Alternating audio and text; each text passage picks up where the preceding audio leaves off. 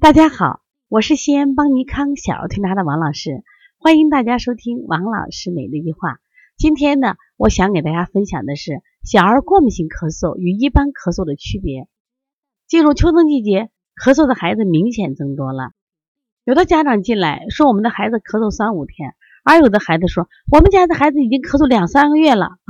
说到第二种咳嗽，推拿师的头都大了啊，又是一个过敏性咳嗽。那么为什么一听时间就能判断出过敏性咳嗽呢？因为过敏性咳嗽一个主要的特点，首先时间长，就疗程病程的时间比较长，一般都在四个周以上啊。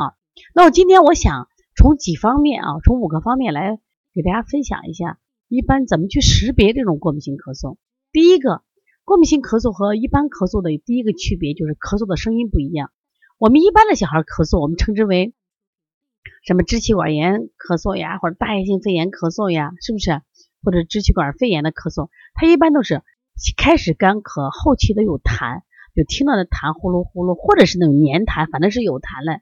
但是呢，过敏性咳嗽，它的咳嗽声音啊是这样的，阵发性咔咔咔咔咔咔，而且那一阵子咳的是脸红脖子粗。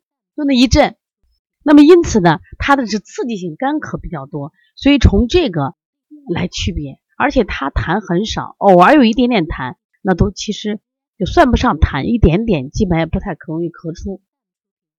那第二个呢是咳嗽的这个时辰不一样，这个就是过敏性咳嗽是典型的有时辰这个特点，它一般是晨起和夜间咳嗽多，它这个晨起就起床。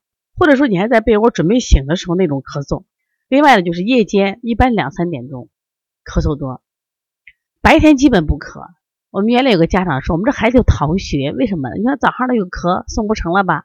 结果他白天一声不咳，这是过敏性咳嗽一个特点。那一般的外感咳嗽他全天都会咳，我们常说全天咳和风有关系嘛。内伤咳嗽会定点咳，比如说伤脾胃的七点到九点，九点到十一点咳啊，夜里两三点那个点咳。就他准那个点咳，一般是内伤咳嗽。在我写的《二十五种咳嗽》这本就写的很清楚啊。另外第三个，从那个病程的长短来判断，它也不一样。一般过敏性咳嗽的病程，它时间长的一个月以上，甚至更长。但是一般的咳嗽都是七天或者十天左右就好了，它有一个加重、有个减轻的过程。但过敏性咳嗽，它好像一直都这个节奏都是平稳的，但时间会长一点。还有一个，第四个就它精神状态不一样。一般过敏性咳嗽啊，它称之为敏感咳嗽。他患儿精神好，不咳的时候完全没事人，该吃吃该喝喝。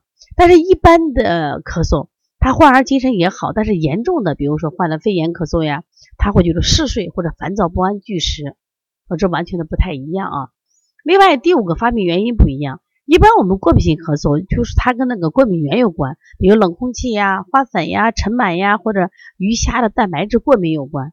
但是我们常说的一般性咳嗽，它和我们所谓的外邪、风寒、暑湿、燥热这种外邪，或者和内热积食有关。就是用西医的话说，就是细菌感染了、病毒感染了。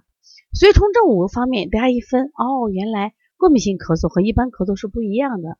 实际上，过敏性咳嗽是个体质问题，就说一般情况下，就这些孩子啊弱了，所以遇到点风、遇到点雨、遇到点刺激，他会咳嗽。所以你去查医院去查的话。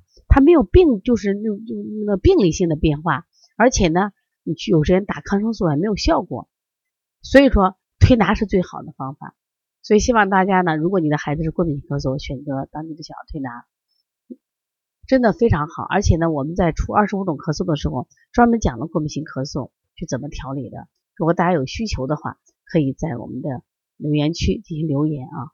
如果想。咨询的话，我的电话是幺三五七幺九幺六四八九，那么我们的微信是幺七七九幺四零三三零七。